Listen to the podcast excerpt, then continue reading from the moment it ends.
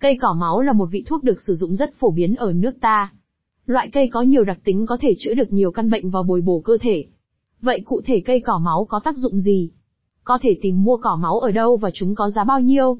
Cây cỏ máu còn được gọi với các tên như huyết đằng, cây huyết đằng, cây huyết rồng, hồng đăng, đại hoàng đằng, với tên khoa học là Sagontat axaceae, cây thuộc họ huyết đằng. Loại cây này thuộc dạng cây dây leo, kích thước lớn và thân gỗ.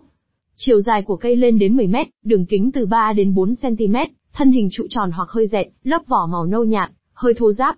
Khi cắt đôi thân cây này sẽ thấy nhựa màu đỏ chảy ra tương tự, như màu máu nên cây được gọi là cây cỏ máu.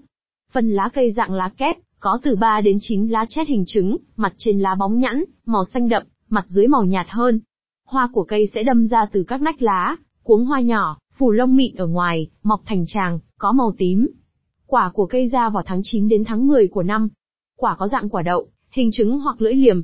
Chiều dài của quả khoảng 7 cm, có lông nhung bao phủ, có 3 đến 5 hạt.